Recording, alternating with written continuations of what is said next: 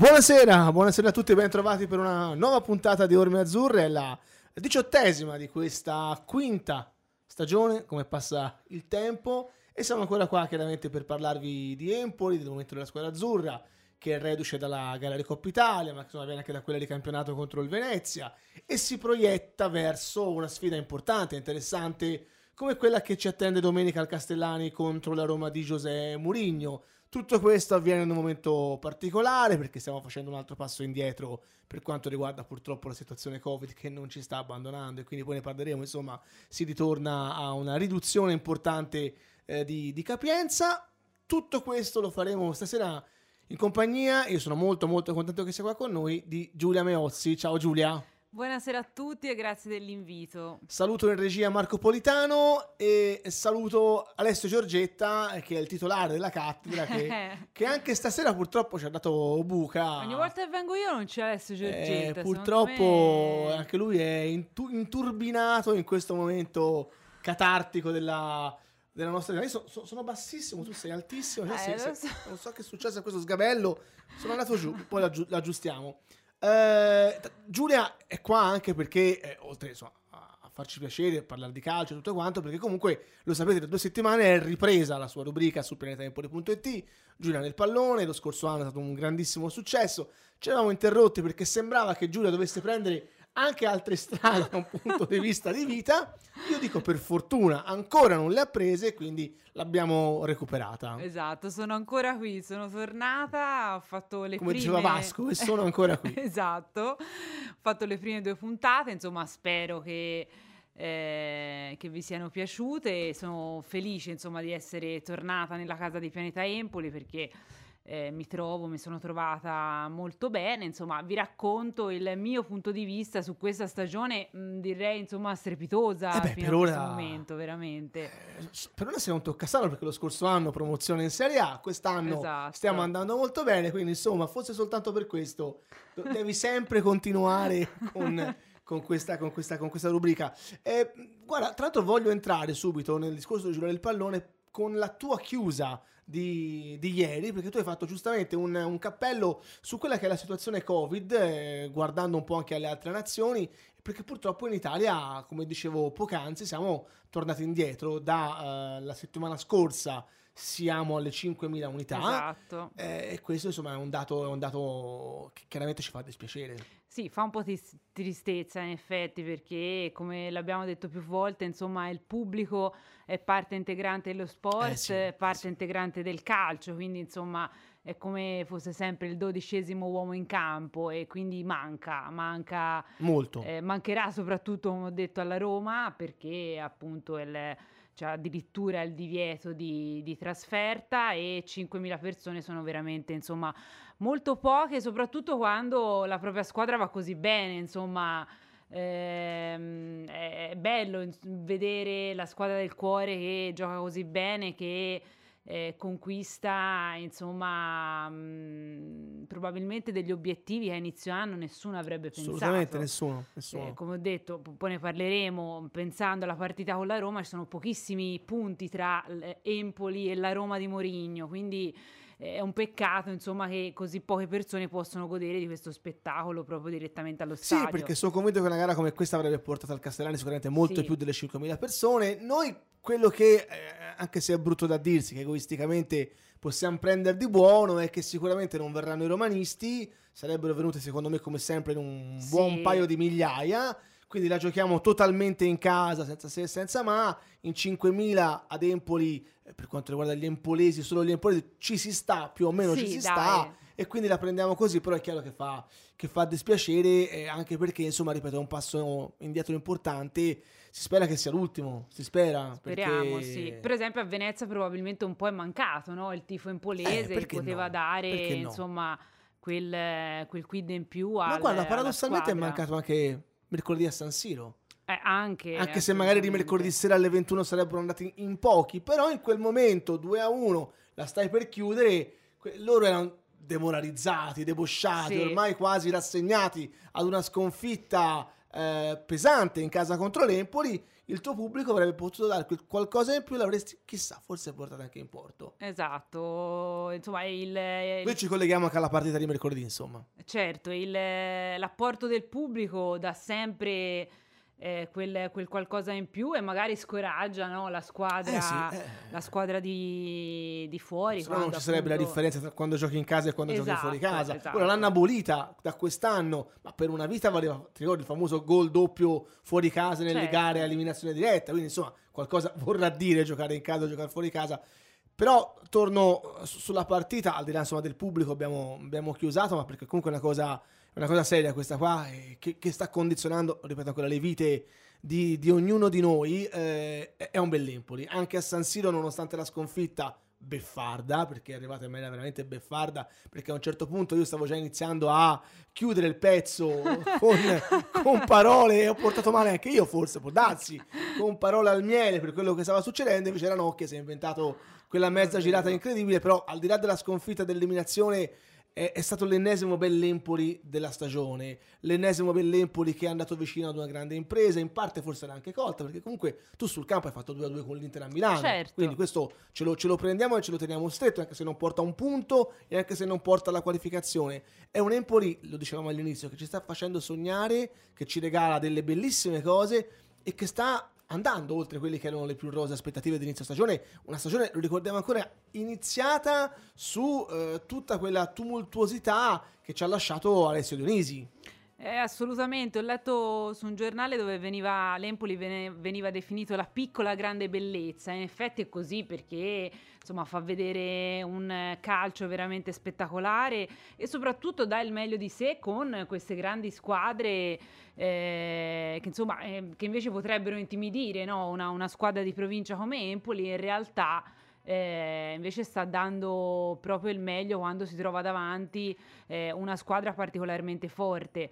La beffa secondo me ieri è stata anche, sono stati decisivi due giocatori che eh, insomma all'Inter giocano veramente poco, un Ranocchia e un Sensi che è, è pronto a partire, quindi che è, stato uscita, veramente sì. insomma, esatto. La beffa è nella beffa, la beffa è nella beffa. Esatto. Però ecco l'atteggiamento dell'Empoli è stato ancora quello, no? io sentivo, l'ho vista chiaramente in tv perché per noi non ha senso fare le trasferte con le sale certo. stampe chiuse, non ha veramente senso. Sale stampe e zone miste eh, chiuse, l'ho vista in tv, sentivo i commentatori che non mi sono piaciuti, devo dire. Sì, era un po' di parte, ver- vero. Vergognosa, la gestione di, Med- di Mediaset della Coppa Italia, perlomeno per quello che ho visto io, vergognosa, con un dopogara, io ho visto intervistati due giocatori dell'Inter, ehm, Inzaghi e nessuno dell'Empoli una sì, roba bruttissimo. Cioè, sì, era Interchannel, quella non era Canale 5. Detto questo, però, si meravigliavano di come l'Empoli pressasse così alto, non avendo paura dell'Inter, cioè giocando dalla pari, lasciando e concedendo ovviamente qualcosa certo, in difesa, perché quello è inevitabile, è normale, i valori poi ci sono, se no non, quelli non guadagnerebbero quello che guadagnano, i nostri certo. non guadagnerebbero quello che guadagnano, però l'atteggiamento era di quelli che ti guardano negli occhi e ti dicono io non ho paura, me la gioco alla pari con te, chiunque certo, tu sia. Certo, l'ha detto anche Andrea Azzoli nel prepartita, no? lui ha messo un po' le mani avanti, ha detto che ovviamente si andava a giocare con l'Inter, quindi insomma sarebbe stata una partita particolarmente difficile, però era giusto eh, giocarsela al 100% e quello che poi hanno fatto in campo, anche persone che giocano meno, mi viene a mente la bellissima prestazione insomma, di Furlan, un giocatore durante il campionato sta sempre fatto in panchina, però ha fatto veramente, insomma la Gazzetta per esempio gli ha dato 8 delle parate eh, importanti veramente insomma spettacolari. Tanto ti dico, Lecce in vantaggio a Roma in Coppa Italia. Eh? Ah, ecco, vedi. Perché la Roma gioca stasera, poi noi ci giocheremo domenica. Lecce in vantaggio, ha segnato, vediamo che ha segnato, ha segnato Calabresi, che io non, non conosco bene. Ecco. Al quindicesimo poi è subentrato il VAR, il gol è stato concesso. La Roma sta perdendo 1-0. Ecco, vedi? Come si dice, io l'ho detto, per me la Roma e soprattutto Mourinho fino a questo momento è una grande delusione si è parlato tanto appunto della sua idea di calcio, eh, di questa doveva prendere insomma le redini di questa squadra e doveva portarla chissà dove non stanno facendo benissimo non stanno facendo benissimo. Lui comunque ha fatto sempre io lo ascolto perché a me piace molto Mourinho è uno dei pochi personaggi sì. sarà un antipatico sarà quel che sarà però a me piace. Sì. eh, mi, mi, incanta quando, quando parla un grande comunicatore. È uno che però sta facendo molta autocritica uh, rispetto a quello che sta succedendo ha sempre detto alt noi dobbiamo arrivare in una posizione di tranquillità, non, non facciamo voli pindarici, è un percorso che inizia, che inizia adesso, forse qualcun altro magari a livello mediatico si è un po' si è un po' come dire fatto ammaliare no? dal fatto sì, che arriva Mourinho e la Roma... noi ci aspettavamo forse, forse da noi come conoscevamo qualcosa... Mourinho da appunto l'esperienza che aveva avuto all'Inter all'estero probabilmente le aspettative erano talmente alte che poi ovviamente quello che vediamo sulla carta è un po' più deludente rispetto a quello insomma, che ci aspettavamo quello sicuramente quando si parla di Mourinho si parla di grandi cose di solito anche se la sua carriera se poi la vai a leggere è una parabola in discesa ah, adesso. Certo. Quello credo che doveva farla, l'ha già fatto. Penso che le Champions League e quant'altro sia difficile che riesca a rivincerla, a meno che non gli venga consegnata una squadra sì. importante, ma difficilmente una squadra importante con determinati budget investe su Mourinho. Sì, Ci sono, sono altri allenatori che sono emersi negli ultimi anni, ai quali penso a Guardiola, insomma, su tutti, oppure sì. Tuchel e, e quant'altri, insomma però, però è, è, sempre Mourinho. Cioè, la scia che si porta dietro Mourinho. è magica, sì, assolutamente, ha qualcosa di... E poi rimarrà per sempre, penso, nel cuore e nella testa degli interisti, perché quello che ha fatto all'Inter, insomma, è veramente indimenticabile. Assolutamente, assolutamente. Eh, tra l'altro, come ricordavi anche tu eh, nella, nella rubrica, è la prima di Mourinho al Castellani. Non era mai arrivato a giocare al Castellani. Esatto. La prima esatto. volta è stata all'Olimpico, all'andata, però questa è la prima volta che Mourinho viene, viene al Castellani, esatto. l'ennesimo grande personaggio che, che, il nostro stadio più brutto d'Europa vede, esatto, vede arrivare. Esatto. Poi, Cristiano Ronaldo, insomma, Giuseppe Mourinho, chissà, qualche anno fa chi se, se lo sarebbe mai... Abbiamo visto insomma... Baggio, abbiamo visto esatto. Ronaldo il fenomeno, abbiamo, abbiamo visto Ronaldinho, abbiamo visti esatto. diversi, Mourinho è l'ultimo, insomma che verrà a godersi lo spettacolo, le brutture, perché così dicono no? che il Castellani è stato ah, okay. brutto d'Europa, per noi è casa nostra, quindi insomma noi non, esatto. non ci esatto. scalfisce, ci piace lo stesso, però evidentemente per qualcuno è, è una sorta di tugurio. Non, non Peccato so. che non lo veda ecco, pieno di gente, perché secondo me eh. una partita del genere avrebbe attirato, insomma... Eh, l'abbiamo già detto, sì, sì. sicuramente sì, sicuramente sì. Assolutamente. Da un allenatore però all'altro, eh, poi magari su, su Mourinho e sulla Roma ci torniamo in coda di trasmissione, Andrea Azzoli. Andrea Azzoli sta facendo un capolavoro, è arrivato, è tornato l'estate scorsa, è tornato, ripeto, su, sulle ceneri di un divorzio eh, che ha lasciato parliamoci chiaro, tutto un po' sbigottito, ormai siamo andati tutti quanti avanti, eh, l'ultimo strascico è stato il 5 a 1 di qualche settimana fa, però insomma è arrivato in un momento particolare, no? perché se Dionisi, ma questo lo, lo ha ammesso anche, anche, lo stesso Andrea Azzori, se Dionisi rimane, Andrea Azzori non arriva mai ad Empoli. Quindi è arrivato tra chi era felice che arrivasse, tra chi diceva ma un cavallo di ritorno, insomma, era già andato via, forse era meglio se non tornava, sta facendo un vero e proprio miracolo e ha la squadra in mano, veramente, cioè si sente come sia padrone di questa squadra, di come la sappia gestire bene e di come questa risponda ai suoi comandi. Assolutamente, direi che ci ha fatto scordare, insomma, Dionisi molto velocemente, grande, molto esatto, velocemente. molto velocemente. Nessuno se lo sarebbe immaginato, però a me piace molto come persona, sempre pacata, ehm, molto, molto educata, mai insomma fuori posto e come hai detto te ha proprio le redini di tutta la squadra perché spesso riuscito... usando anche quell'ironia che tendenzialmente non appartiene al mondo. Il mondo del calcio è un mondo, io l'ho sempre detto, troppo serio perché è calcio, sì, è vero, ci ballano i milioni, quelli, quelli veri, però è calcio e lo fate per la gente, perché il calcio si fa per la certo. gente. Se non ci fosse la gente, cioè alla fine anche loro guadagnerebbero quello che guadagnano chi gioca a palla a mano, certo, fondamentalmente. Sì, sì, è vero, è vero. Però in questo mondo ci si ovatta in una maniera che sembra quasi si parli di progetti spaziali, della conquista di Marte. E invece Andrea Azzoli riesce, questo è molto bravo, anche, anche a stempera... nelle interviste quando gli fanno qualche domanda un pochino Riesce no, più... sempre a stemperare, anche con i giornalisti stessi, uno che comunque interagisce, Sì, sì, è ti vero. dà modo di dir la tua, non, non- non è stretto in quel perimetro del sì, no, forse, va. Cioè è uno È che comunque sì, dialoga, sì, te le sì, spiega le cose e riesce sempre a dare appunto anche al calcio la dimensione giusta che il calcio deve avere. Questo è- molto bravo. Sì. È anche molto schietto, mi piace, per esempio mi sono ricordato una domanda che gli hanno fatto eh, perché appunto eh, l'Empoli faceva così bene fuori dal Castellani e, e non eh, appunto in casa propria. e lui giustamente ha detto eh, non lo so, è stato molto sincero e anche questo è il suo bello, essere certo. comunque schietto, sincero ehm, appunto ha ehm, la, la, fiducia di tutti i suoi giocatori, è riuscito a conquistarla e, e c'è, c'è, uno scambio appunto tra allenatore e giocatore e questo eh, lo si vede perché qualunque persona poi che mette in campo eh, dà veramente il massimo e poi i risultati insomma eh, parlano. E poi insomma credo che nel calcio ci sia un momento importante che è la gestione delle sconfitte no? e certo. l'Empoli le ha sempre superate bene. l'ultimo scoglio l'abbiamo citato adesso, il 5-1 contro il Sassuolo, poteva in una squadra psicologicamente fragile lasciare dei, dei residui e invece poi la squadra è andata a Venezia ha fatto un primo tempo strepitoso, ha esatto, messo la Venezia alle corde, poi è crollata un po' nel secondo tempo, però comunque è entrata in campo col piglio di quella che la testa ce l'aveva giusta. Esatto, e non era, fa- non era non una era, partita poteva facile, non essere facile. Esatto, non era una squadra facile, l'abbiamo sempre detto, il Venezia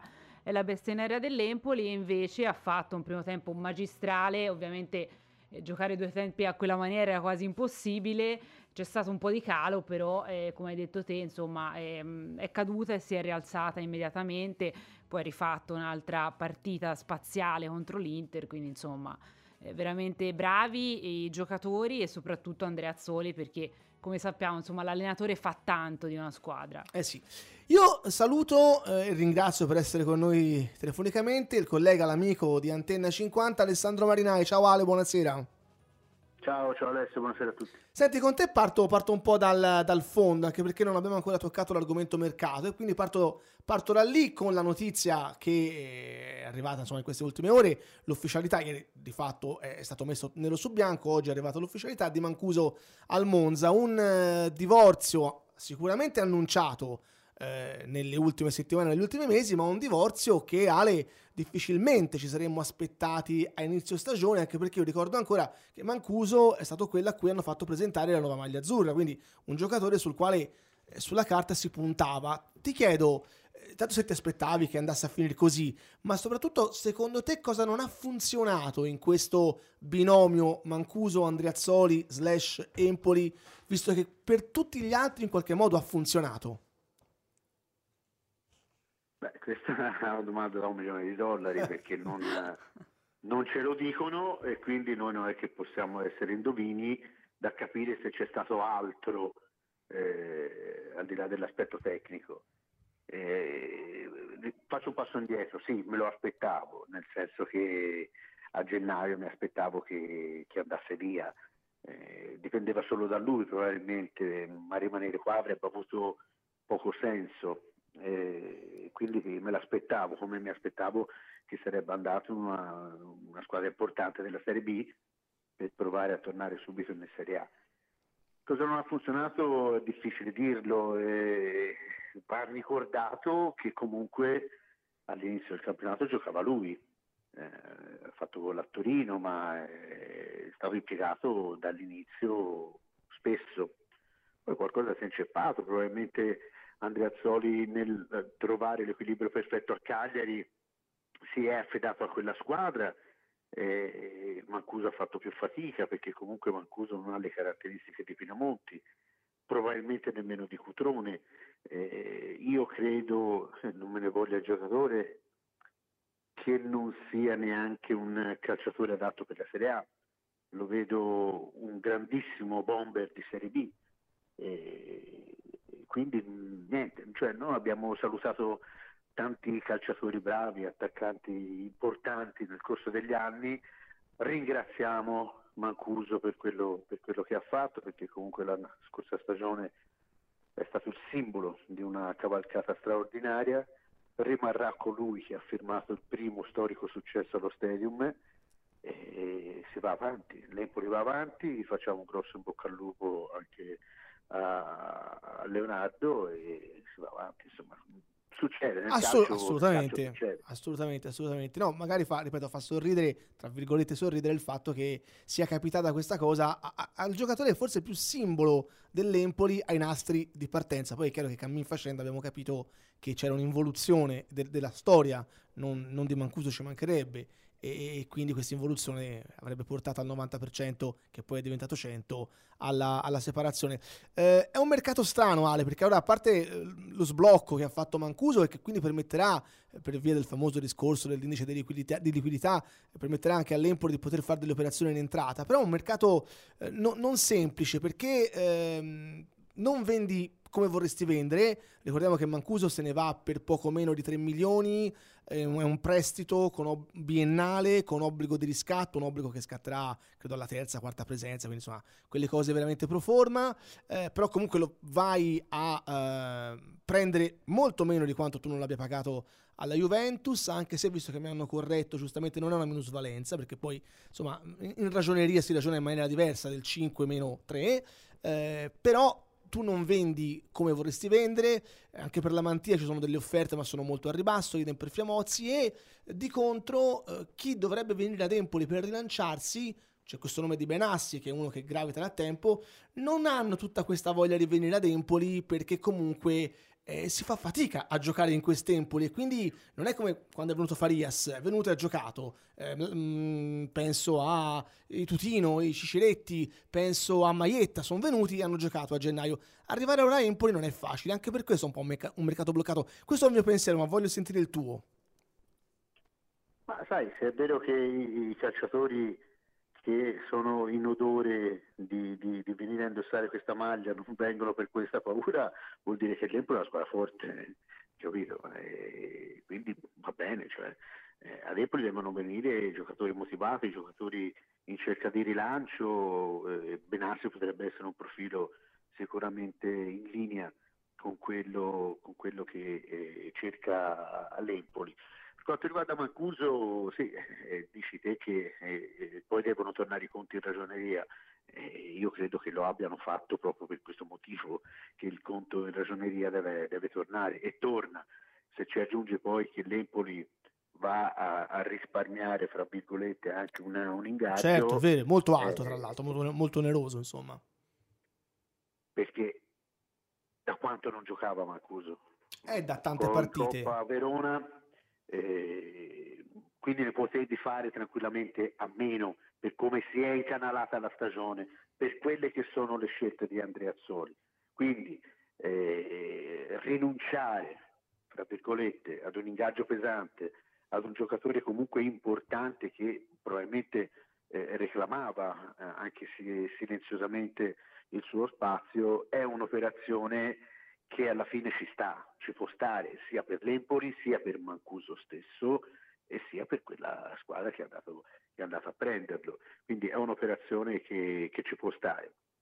E detto questo, non so ora come si svilupperà il mercato, eh, c'è anche da dire che l'Empoli ha la fortuna, il vantaggio di non avere l'estrema necessità di andare a prendere eh, dei giocatori per, per, raggiungere i propri obiettivi perché ormai è dietro l'angolo, non è fatta ma comunque eh, è molto, molto vicino l'obiettivo, mi pare che mh, qualche problemino ci sia da un'altra parte del campo. Eh, non, non, in attacco, non lo vedo in questo, in questo, momento un problema in attacco. Quindi se si riuscisse ad andare a eh, implementare qualcosa magari in difesa, barra centrocampo, sicuramente sarebbe meglio. E sicuramente credo che la società stia guardando lì, il nome di Murro in questo momento è quello più plausibile che possa, che possa arrivare ad Empoli. Eh, ti faccio l'ultima di mercato, poi parliamo di calcio giocato. Ed è una provocazione ovviamente, visto anche che l'obiettivo non è centrato, ma ci siamo, perché di punti facendo il conto della serva ne mancano 10, non, non, di più, ma forse anche meno, anche, anche ma meno. anche meno, ma anche meno, perché io credo che con 38 tendenzialmente ci si salva. Sono poche le stagioni, e una è toccata all'Empoli tra l'altro, però sono poche le stagioni con cui con 38 punti eh, non, eh, non, non, resti in Serie A. Viene il Sassuolo di turno o il Pinco Palla di turno, ti dai soldi che, che tu più o meno vuoi per Bairami, lo venderesti ora a gennaio? No. Sarebbe quindi un, una, una stupidaggine eventualmente dovesse mai concretizzarsi questa, questa operazione? Ti dico, di no, ti dico di no perché? Non perché non vorrei privarmi adesso di Bairami, ma perché io sono convinto che lui in questi mesi può crescere ancora e quindi aumentare il suo valore. Certo. Perché eh, noi lo, lo, conosciamo un po' e ci ricordiamo la sua storia. E la storia ci dice che lui è sempre andato in crescendo nei, nei campionati. E io sono, sono convinto, perché se vai a fare un'analisi del campionato ad ora di Bairami, non è che ci si può strappare i capelli, perché non ha fatto quello che noi sappiamo che lui può fare. Ecco perché ti dico che in questi mesi lui ha la possibilità di crescere, di crescere ulteriormente, perché non facendo pure un campionato straordinario fino ad adesso ha già fatto diversi gol. È vero, è se, vero. Lui riesce, se lui riesce in questi mesi soprattutto con l'arrivo della primavera che si ritorna eh, al caldo, si ritorna... Clima giusto, un, eh. Sì, sì, questo ormai è un mantra. È un mantra nostro e quindi mh, ti dicevo, più si va avanti, eh, io sono convinto che, che, lui può fare meglio, può fare meglio e quindi accrescere anche il proprio valore. Quindi io non, visto che l'Empoli non ha, mi pare di, di capire, non ha la stretta necessità di vendere, io aspetterei, aspetterei perché comunque è un giocatore che a giugno inevitabilmente farà mercato, che è giovane, bravo, e quindi non, non credo che, che l'Empoli abbia questa necessità qui, anche se io la penso un po' come Sarri, c'è questo termine qui, questo indice di liquidità che lui si è espresso su quello, su quello che pensa, io ne so ancora meno di lui e, e quindi non, non, non lo so come, come, come, può funzionare questo discorso qui, però io non lo venderei adesso. Senti Ale, eh, parliamo un po' di, di, di, Empoli che gioca a pallone. Ti chiedo che Empoli hai visto a San Siro, che ti è rimasto di quella partita, ma voglio anche proiettarmi con te subito a domenica alla sfida contro questa strana Roma che forse non ha ancora trovato la, la, la giusta accordatura dello, dello, strumento. Quindi che gara ti aspetti contro, contro Mourinho che, lo diciamo ancora una volta, per la prima volta verrà da avversario al Castellani? Allora, mm, la partita di Milano a me non è piaciuto l'inizio, mm, non mi è piaciuto l'approccio, non mi è piaciuto l'atteggiamento iniziale dell'Empoli, non a caso ha preso gol eh, presto.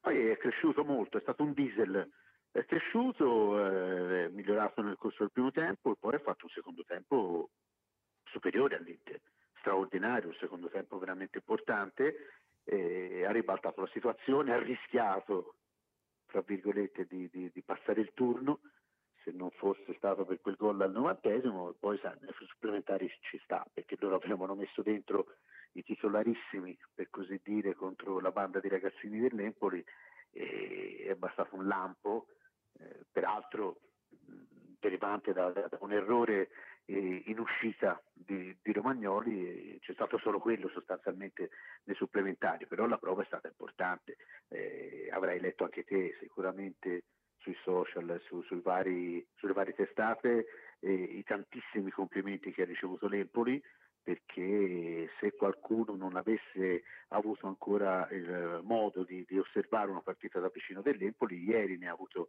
la possibilità eh sì, eh sì. e seppur con qualche eh, variazione mh, nella formazione di, chiamiamola tipo, ha visto comunque la bontà del gioco eh, dell'Empoli perché comunque cambiano gli interpreti ma non cambia la propria filosofia e ieri l'Empoli ha fatto veramente una, una, prova maiuscola soprattutto il secondo tempo, il secondo tempo veramente da squadra importante. Sono d'accordo con te. E verso la Roma? Ma sai, la Roma, non lo so, credo che stia ancora perdendo se non... Se non Stava perdendo 1-0, sì. Male. Stava perdendo 1-0, te lo... Ha pareggiato, guarda, ha pareggiato. Eh, ha pareggiato con, al telefono. con Kumbulla o Kumbulla con Chissà. il quarantesimo allora, su assist di Abraham. Abraham. La Roma, la Roma ti dico, io alla vigilia del campionato ero tra quelli che pensava che la Roma sarebbe stata una protagonista di questo campionato e non solo per l'effetto Mourinho. Eh, perché ero convinto che comunque seppur non avesse eh, e non ha eh, di fuori classe, però credevo che fosse un mix eh, ben amalgamato con eh, appunto una guida, una guida importante e pensavo che potesse fare meglio. Poi è entrata in un vortice di, di, di risultati negativi, eh, si è inceppato evidentemente qualcosa e ultimamente sono un po' sulle montagne russe, fanno delle cose eccelse eh, contrapposte a delle, delle, cose negative, perché comunque non ci dimentichiamo è andata a Bergamo a sbancare eh, lo stadio bergamasco in maniera netta, eh, con la Juventus in casa è stato protagonista di una partita un po' pazzerella, questo per confermare appunto che viaggia un po' sulle montagne russe. Io mi aspetto una partita molto bella domenica a, ad Empoli perché sono due squadre che giocano a viso aperto, che provano a giocare a calcio, che proveranno a superarsi, credo che ci saranno tanti gol, però non mi chiedere chi vince perché non posso sapere anche perché noi insomma, speriamo che ne vinca una specifica delle due. Ale, ti ringrazio infinitamente per il tuo, come sempre, preziosissimo contributo. Ci vediamo domenica, ovviamente, allo stadio. E poi l'appuntamento è martedì sera su Antenna 50 per una nuova puntata di Azzurro Mania. Grazie mille, Alessandro Marinai. Grazie a voi, buona serata. Ciao, Ale. E Mancuso, Mancuso, insomma, è stato un po' una. Un, come dire, un, un colpo al cuore. Io ho visto anche sui, sui social tanti tanti, tanti commenti dispiaciuti. Ah, ripeto, l'epilogo era chiaro perché da qualche settimana ormai era, era chiaro, anzi sarebbe stato credo assurdo anche incapunirsi no? a voler rimanere da una parte o dall'altra, non avrebbe portato benefici. L'Empoli sta andando bene e, e, lo, e, lo, fa anche senza Mancuso e Mancuso avrebbe buttato via secondo me sei mesi forse anche importanti. Però come diceva Alessandro si va avanti, si guarda avanti e quindi tra quelli che attualmente insomma, ci sono, ti chiedo un giudizio sui due attaccanti, Pinamonti e Cutrone, che in questo momento sono diciamo, i nuovi Lamantia e appunto, e appunto Mancuso che stanno facendo vedere grandi cose. Anche Cutrone che non sta segnando molto perché non segna molto, nonostante eh, gli ultimi due gol un po' fortunati, quello di Napoli sì. e quello di ieri a San Siro, eh, però è un giocatore indemoniato, cioè veramente lo vedi, ci mette l'anima, ha una voglia di rivalsa incredibile il suo ragazzo. Tanto volevo spendere due parole per, per Mancuso. Ah, volentieri, certo. Eh, mi è dispiaciuto, insomma, vederlo andare via dall'Empoli, anche perché chi ha seguito l'anno scorso la cavalcata della squadra azzurra si è affezionata a questo giocatore. Anche perché posso dire una cosa, non, con- non conta niente, non conta niente, niente, ma parliamo di un ragazzo veramente speciale, sì, di una esatto. semplicità incredibile, esatto. di un'umiltà incredibile, che se lo incontri fuori non sembra nemmeno che faccia il calciatore. Esatto, concordo. Insomma, i numeri eh, che ha regalato alla Serie B sono numeri importanti. In Serie A in effetti ha fatto eh, più fatica, eh, ma mh, mm, probabilmente non era eh, appunto nel disegno di Andrea Azzoli.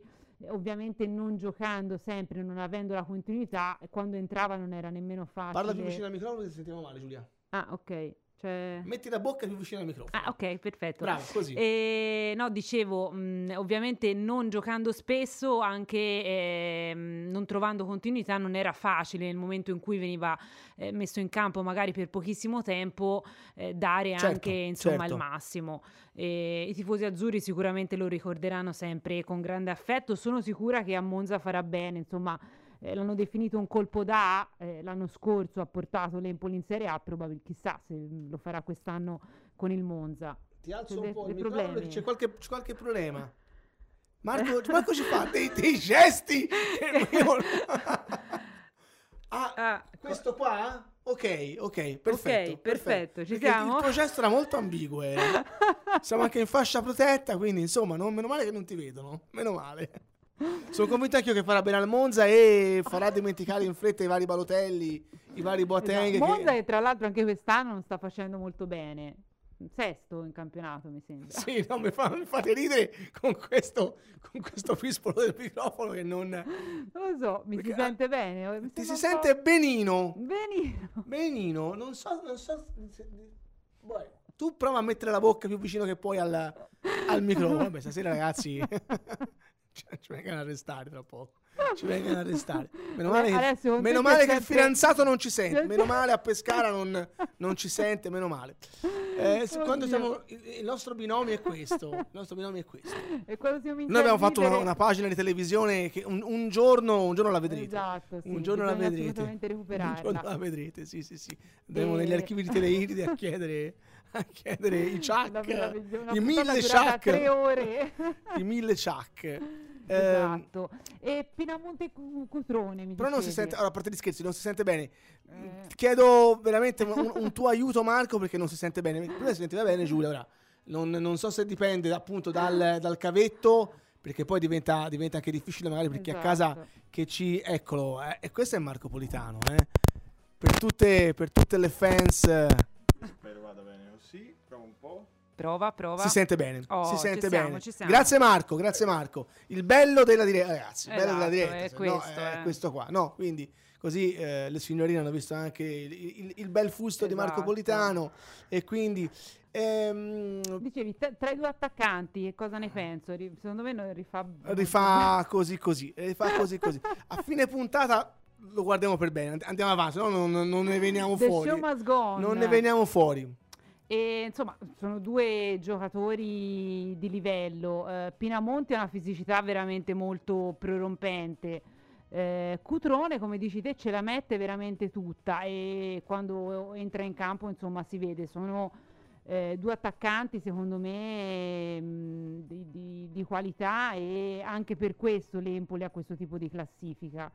Ehm, probabilmente, insomma, Cutrone e Pinamonti sono da Serie A come non lo sono probabilmente eh, e non lo erano la Mantia e ehm, appunto Mancuso. Sì, con la ecco. differenza che la Mantia forse, secondo me, sapeva che rimanendo ad Empoli avrebbe Sì, dovuto avere un ruolo da comprimario e l'ha accettato. Mancuso si aspettava altro. Io so, torno lì, ha presentato la maglia azzurra. Se gli fai presentare la maglia azzurra, cioè Certo. l'ha presentata lui eh, e Romagnoli, più una, una delle ladies, ma lui è Romagnoli, quindi lui è il capitano. Quindi se la fai presentare vuol dire che tu comunque come Empoli punti sulla sua immagine perché credi che lui sia certo. il tuo giocatore cardine. Quindi è chiaro che è andata un po' differentemente. Ed è un mercato, Giulia, veramente bloccato, veramente strano, anche perché lo dicevo prima, no? Mm, Si, si fa fatica a mm, trovare anche il profilo giusto da far arrivare qua.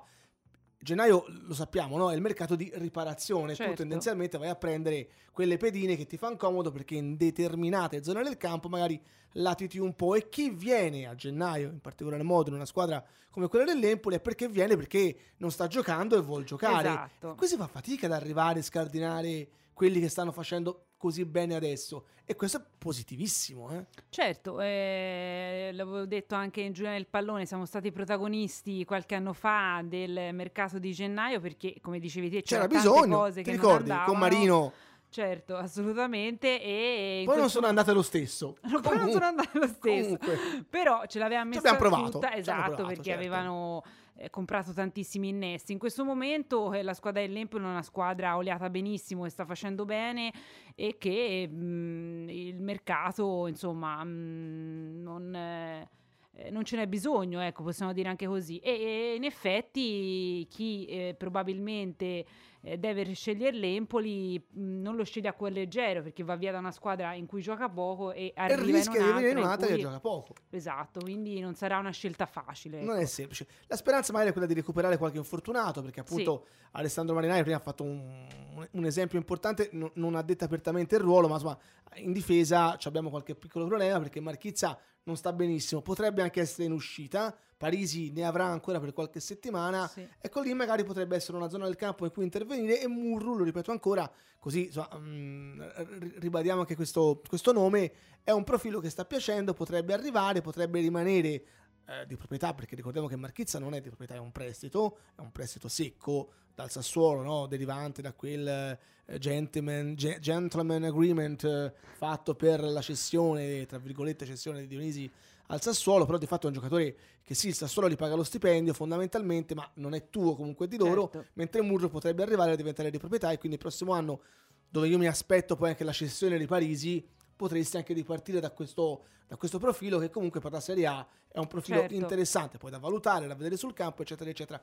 Per il resto è molto difficile, si insiste su Benassi, però non è facile arrivare a Benassi perché anche lui non sembra convinto al 100%, c'è sempre il profilo di Zortea che potrebbe essere un altro da tenere in considerazione, anche se adesso la Salernitana un pochino sembra essersi eh, ripresa e quindi Sì. magari sono arrivati anche i soldi perché loro non, riscuotevano gli stipendi da diversi mesi, quindi Ah, la ecco. nuova proprietà può darsi che abbia messo mano al portafoglio e quindi magari ha riappianato anche un po' moralmente la Certo. situazione, non, non sarà facile. E vediamo e poi in uscita, attenzione sempre alla Mantia, anche se io credo che a questo punto partito Mancuso non partirà un No. altro attaccante e Fiamozzi Anche perché quale... forse chiedono un po' troppo per la mantia. E... La Mantia è un giocatore che non puoi che vendere a meno di guadagna 2 milioni. Non ecco. puoi vendere a meno di 2 milioni, 1,8, 2 milioni. L'Empoli ha pagato 3,5, ricordiamoci questo. E in questo momento le squadre che stanno provando ad arrivare alla Mantia, c'è la Spal che sembrerebbe la più agguerrita. eh, vuole un prestito, cioè non vorrebbe mettere niente, l'Empoli è un'operazione alla quale non gli interessa anche perché l'avanti a questo punto ti può anche far comodo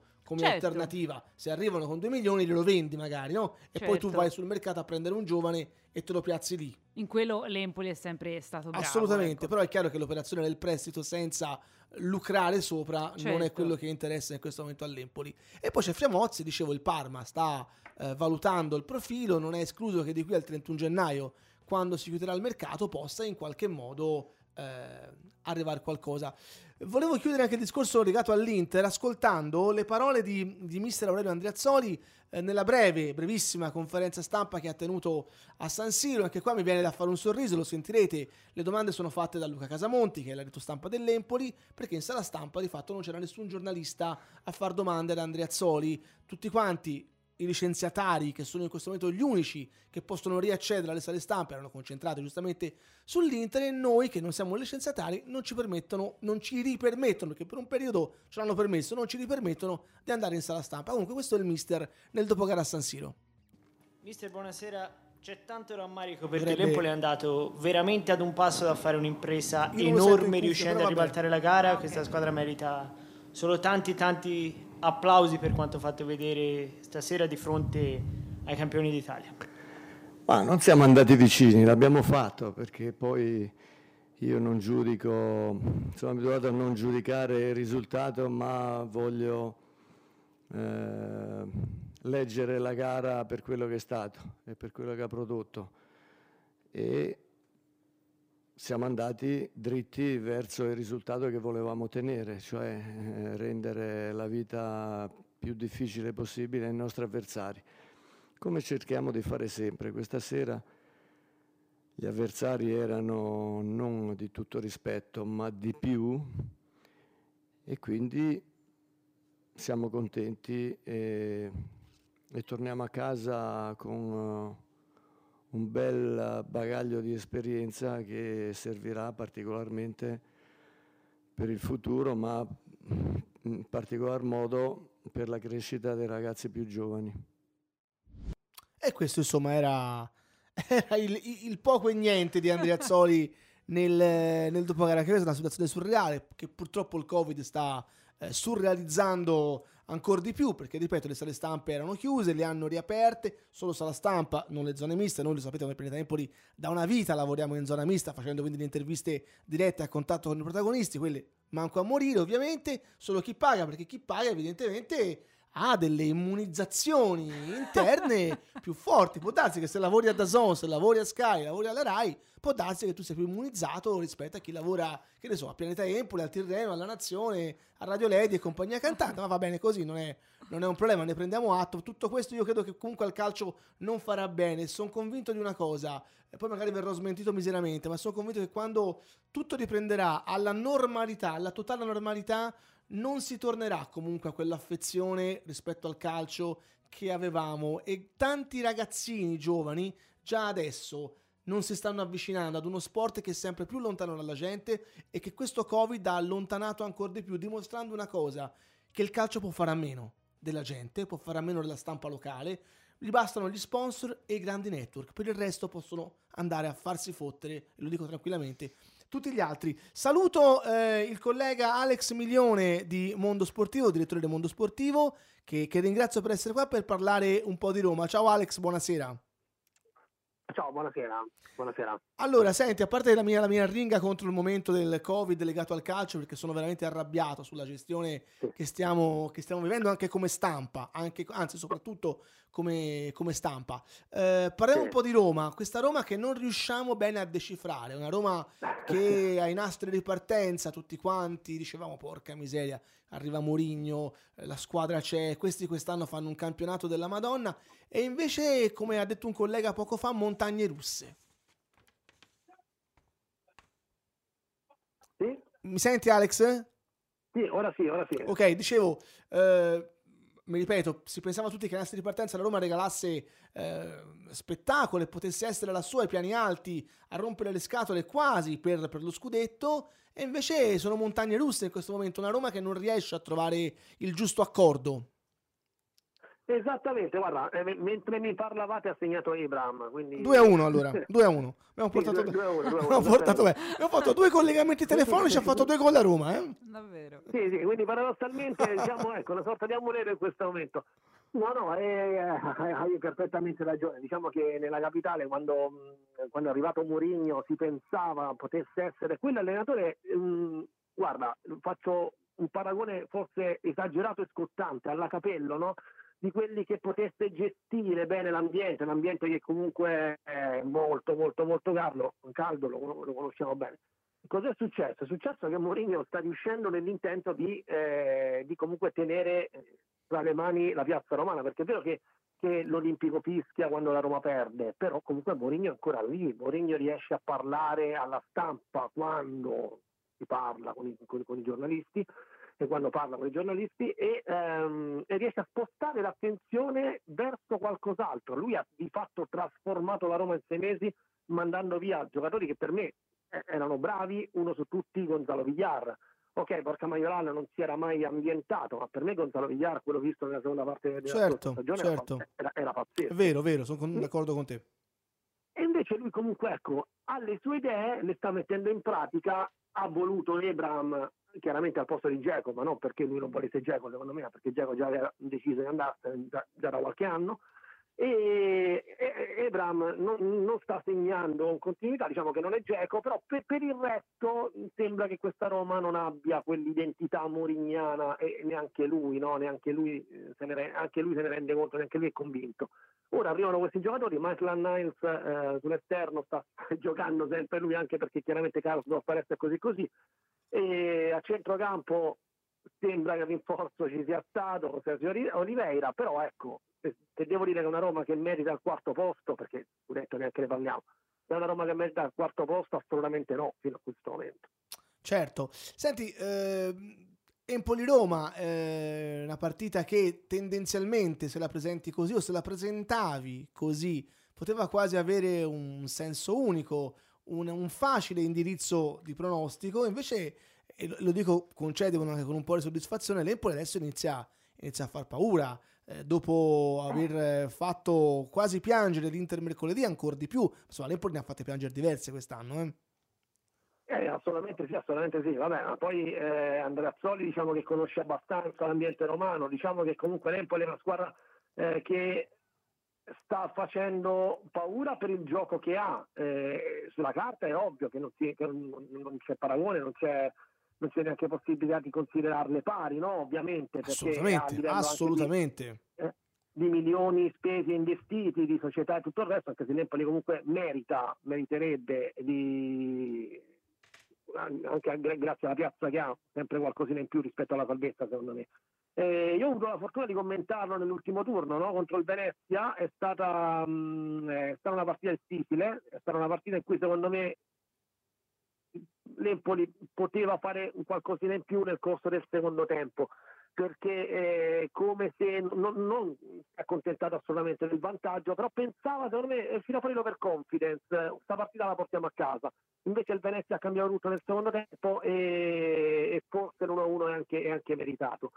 Contro l'Inter lì è uscita fuori tutta l'esperienza dell'Inter nella- nel secondo tempo e nei supplementari, poi vabbè, si era capito no? nei supplementari che forse l'Inter aveva qualcosina in più per andarla a vincere, il gol di Ranocchia in extremis eh, non meritato perché l'Empoli ha fatto la partita pazzesca nel secondo tempo e secondo me sarà bella la sfida con la Roma. La Roma non va assolutamente eh, in campo con la consapevolezza che sarà una gara facile, soprattutto se poi ecco, arrivano queste partite qui come quella di stasera con Lecce che si mette all'Olimpico e inizia a far soffrire i giallorossi. La Roma ha troppi alti e bassi per potersi dire eh, tranquilla contro l'Empoli, contro, contro Andrea Soli.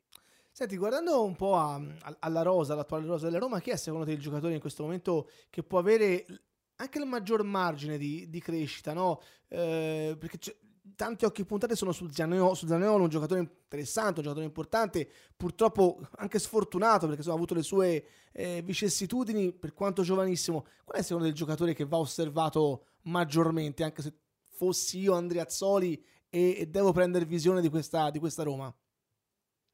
Eh, guarda, eh, è impossibile non dire a Fenaglian, cioè eh, lui lo stravede per lui Mourinho, no? Eh, quant'ha? 19-20 anni, 19 è anni. giovane, è giovane, è giovane. Ed è eh. giovanissimo, è forte, secondo me gli manca un pochino, pochino, pochino di tecnica, posso dirlo, non nel tiro, nello stop, nel, nel dribbling, perché a volte sembra che ehm, abbia un po' di limiti nel controllo, nel controllo immediato della palla, poi però quando parte in velocità il tiro ce l'ha, assolutamente diventa, può diventare fortissimo. Eh, su Zagnolo qui si scoperchia eh, c'è una ferita profondissima perché sembrava essere stato il colpaccio della Roma no? ai tempi dello scambio con l'Inter, eh, poi hanno fatto crack tutti e due ginocchi, o sempre lo stesso, non ricordo, mi sa tutti e due, eh, comunque due, due crociati sono saltati, adesso non ricordo se, se lo stesso o tutte e due le ginocchia. Il fatto è che Zaniolo adesso deve recuperare in primis la mentalità. Secondo me, vi posso dire una cosa, il taglio di capelli può essere il primo, il primo segno che Mourinho gli sta dicendo o metti la testa a posto Eh, qui. non, è, non è da escludere questa cosa, eh. guarda, sono le, le- le piccolezze a volte che poi fanno la differenza di come la testa di un giocatore possa, possa cambiare. Sì, ma perché vi ricordate anche che lui dopo una sconfitta qualche settimana fa disse eh, io consiglio a Zagnolo di provare un'esperienza all'estero perché l'italiano fa per lui. Quindi eh, di conseguenza da lì in poi poi l'ha sempre schierato titolare, un po' per necessità virtù, un po' perché comunque talento, figuriamoci, Zagnolo ce l'ha senza mezzo dubbio. E quindi se lo gestisce bene magari lo si recupera. Senti, ma ho una curiosità prima di salutarti e di ringraziarti per il tuo intervento. Al di là del- della classifica, quarto posto, sesto posto, però che impatto ha avuto e sta avendo Mourinho a livello globale? Non tanto sulla squadra, non tanto sulla stampa, ma proprio a livello totale, sul Roma, sul popolo romanista, su quello che la Roma rappresenta per Roma, città. Allora, lui innanzitutto ehm, lo, lo si vede soltanto, ehm, ehm, gu- guarda i social, guardate i social, lui è arrivato in Vespa, no? Si può dire che è arrivato in Vespa alla Roma perché eh, vi ricordate il murales, eh, le foto su Sì, Instagram, sì. su- su- sui social, di- gli artisti, quell'artista che ha, che ha disegnato Murigno sul Vespino che poi è diventato un murales della capitale. E a livello di, di- di blasone è indiscutibile, no? È la nuova avventura di Mourinho in Italia, la forse che vedete con l'Inter. Lui sa tenere, come ho detto prima, la piazza romana, la sa tenere veramente bella salda tra le mani perché secondo me un altro, qualsiasi altro allenatore che, può- può- che fosse, tra, tranne Guardiola, Klopp, Mourinho e pochi altri, credo che a questo punto della stagione, dopo aver perso 6-1 col Boro Clint, dopo aver perso contro tutte le grandi tranne l'Atalanta, qualsiasi allenatore sarebbe saltato, qualsiasi, Sarri, ma lo stesso Ancelotti, Certo. sarebbero saltati. Mourinho non è saltato nella capitale perché ovviamente ha un ingaggio folle, ovviamente ha una personalità tosta, ha un forte, eh, un forte giudizio no, nei confronti della squadra, questo mi piace, questo non mi piace, e sta a tenere la piazza perché molti a Roma sono d'accordo con lui, molti a Roma sono d'accordo del fatto che Mourinho si gira, se Abraham non gira, non va, non va a dovere, si gira e vede a Fenaglian e Borca Majoral. Cioè, è, ovvio che non siano all'altezza no, di, di, di, di Abram, anche se Abram stesso deve confermare e affermarsi. Cioè, non, non ha una squadra talmente forte da poter dire qua non è colpa mia. Cioè, da, Certo. eh, cioè, lui, eh, anzi no, non ha una squadra talmente forte da poter dire qua, qua è colpa mia, cioè nel senso non, non lo si può incolpare eh, per, tutte le, per tutti i problemi di questa Roma. Di conseguenza questo è il punto di forza di Mourinho, lui sta tenendo la piazza assolutamente tra le mani e l'entusiasmo nella capitale c'è. Una chicca di Mourinho, secondo me molto molto importante, è il fatto che all'Olimpico si suona l'inno esattamente nel momento in cui inizia la partita. Cioè, eh, la Lega Serie A l'ha vietato, si deve suonare prima di O Generosa. Sì, sì, Mourinho sì, sì. ha preteso, Mourinho preteso che a cappella l'Olimpico canti l'inno nel momento in cui inizia la partita E la questo la, la dice, la dice lunga sul personaggio. Alex, io ti ringrazio di cuore per il tuo intervento. Buon lavoro a te e alla tua redazione, ovviamente. Alex Milione, buona serata. Grazie a voi, ciao. Che, che gara ti aspetti, Giulia? Adesso siamo nei minuti finali della trasmissione. Entriamo proprio sulla gamba tesa, insomma, sulla, sulla partita di domenica. E come ho detto, appunto, poi in Giulia nel pallone, sicuramente non una gara banale, perché eh, lo abbiamo detto fino ad ora, no? L'Empoli sta regalando veramente grandi prestazioni, un bellissimo calcio, la Roma sì, alti e bassi, però insomma è sempre considerata ovviamente una grande squadra e lo è poi il personaggio Certo. che stava raccontando Eh anche il collega appunto Mourinho è una cosa che mi ha colpito in effetti ha ragione perché tanti altri allenatori sarebbero già saltati da tempo con delle prestazioni del genere lui riesce ad ammaliare la folla anche non facendo benissimo e questa è una cosa che Eh, mi ha sempre sua- colpito È quello che dicevamo all'inizio della trasmissione, no? La sua il suo grande carisma. Lui è una persona indubbiamente carismatica, che comunque, anche se poi alla fine è un po' antipatico, perché un po' Sì. antipatico lo è. Però ti, ti- ti incanta, riesce a trattenerti, riesce a farsi seguire. Cioè, tu sei curioso di sentire quello che Esatto. dice. E non è mai banale. Non è mai banale. Questa è una cosa che, che in pochi hanno, eh, in pochi.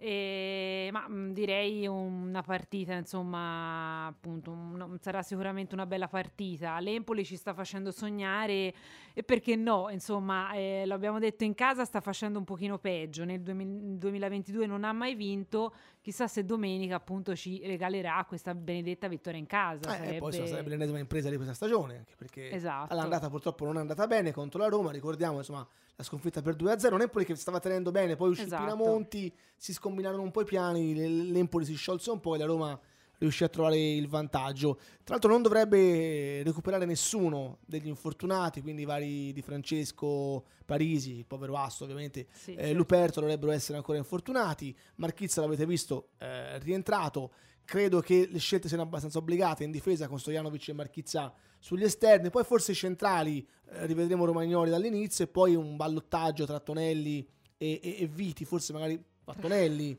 fo- forse va... va- Tonelli la tua faccia mi... la tua faccia è tutto un programma. mi sta un po' deludendo in queste ultime partite, eh, non sta facendo molto È bene. un, è un- è un gioca- è un giocatore che secondo me quello che doveva dire l'ha detto. Sì, E lo ha detto ad Empoli, secondo me, perché poi una volta uscito da Empoli non si è mai ripetuto. È un giocatore chiaramente su- su- su- sulla via, non dico del tramonto, però comunque in una parabola discendente, specialmente a livelli importanti come, come Sì. la Serie A. Eh, è tornato, è tornato a casa, è tornato molto più maturo, però è un giocatore che, che ha qualche limite, eh, lo ha sempre avuto. Poi lui cerca sempre costantemente quel tipo di situazione, quando sente l'uomo addosso va giù e col Sassuolo c'è costata cara, perché lì Certo, l'arbitro non è esatto. caduto nel trabocche. Sì, la maglia tirata, ok, però insomma, Sì. è una cosa che Tonelli fa sempre, quella la fa sempre. A volte è quasi, è quasi fastidioso nel, nel farla, no? Tante volte ti va bene e una volta ti, ti va male, però potrebbe, credo, forse Sì. partire. Poi da capire in mezzo al campo c'è questo Zurkowski che sta facendo anche lui benissimo. A Milano forse è stato tra i meno brillanti, Sì. però è un giocatore che ci sta Che regalando comunque sì. prestazioni importanti. Assolutamente, un, un giocatore insomma, che è cresciuto tanto, di grande qualità, che sta regalando insomma, de- veramente delle belle giocate quando viene messo in campo. E voglio spendere anche qualche parola per Viti che non ha iniziato benissimo la partita di ieri sera, però Ha fatto insomma un paio di errori. molto giovane e probabilmente insomma, giocare a San Siro è, è emozionante per eh, un giocatore così giovane. Eh, però mm, molto talentuoso pure lui. Assolutamente, è un ecco. giocatore che, che ha i numeri, non avrebbe le squadre che ha dietro Esatto, a seguire. addosso. Inter su tutte, tra l'altro, perché l'Inter sappiamo essere una squadra che ha già messo gli occhi addosso a Viti. Eh, su Zurkowski, tra l'altro, lo sappiamo, eh, è in prestito con diritto di riscatto, però la Fiorentina ha il conto diritto, quindi eh, la Fiorentina si sta anche forse un po' sfregando le mani Sì. perché l'Empoli sta valorizzando veramente molto bene questo giocatore. Dovremmo credo vedere Ricci in cabina di regia, Ricci che è entrato a gara in corso a San Siro e poi forse Bandinelli o forse Henderson sulla corsia di sinistra. A me piacciono molto entrambi, anche Bandinelli sta facendo molto bene. Ma Bandinelli lo conoscevamo, Henderson, ecco su Henderson, ma io gliel'ho detto personalmente anche ad Accardi, su Henderson hanno fatto una genialata, Sì. perché io quando eh, iniziava a rimbalzare la possibilità che Henderson tornasse e su Pianeta Empoli abbiamo fatto i primi articoli, io scrivevo e mentre scrivevo dicevo, ma che fanno questi qua? Vai a riprendere uno che ha giocato con te in un anno mh, non positivo, dove tu non hai fatto bene, è andato a Lecce, a Lecce non è che abbia fatto questo granché, tu vero. lo riprendi in Serie A. E invece, E invece hanno avuto ragione loro. Porca miseria.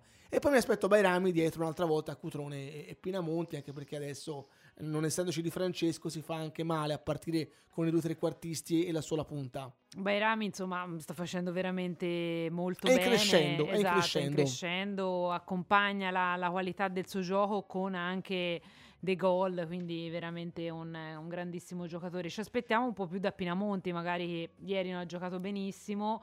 eh, anzi magari doveva dimostrare quel qualcosa in più. Forse l'ha giocava- sentita anche lui un po' Esatto, quella forse l'ha partita. sentita un po' troppo e contro la Roma insomma ci aspettiamo, io mi aspetto che scenda in campo e che faccia sicuramente meglio di ieri, ecco.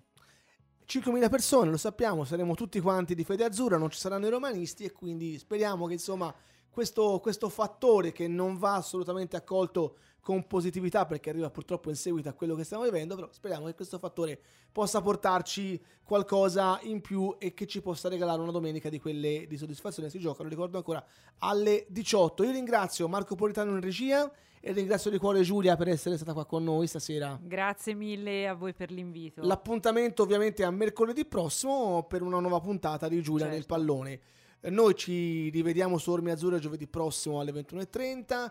Ci sarà Nico Raffi qua in eh, studio e chiaramente l'informazione azzurra che trovate tutti i giorni, 24 ore su 24, su planetempoli.it. Buonanotte, ora è sempre Forza Empoli. Ciao a tutti.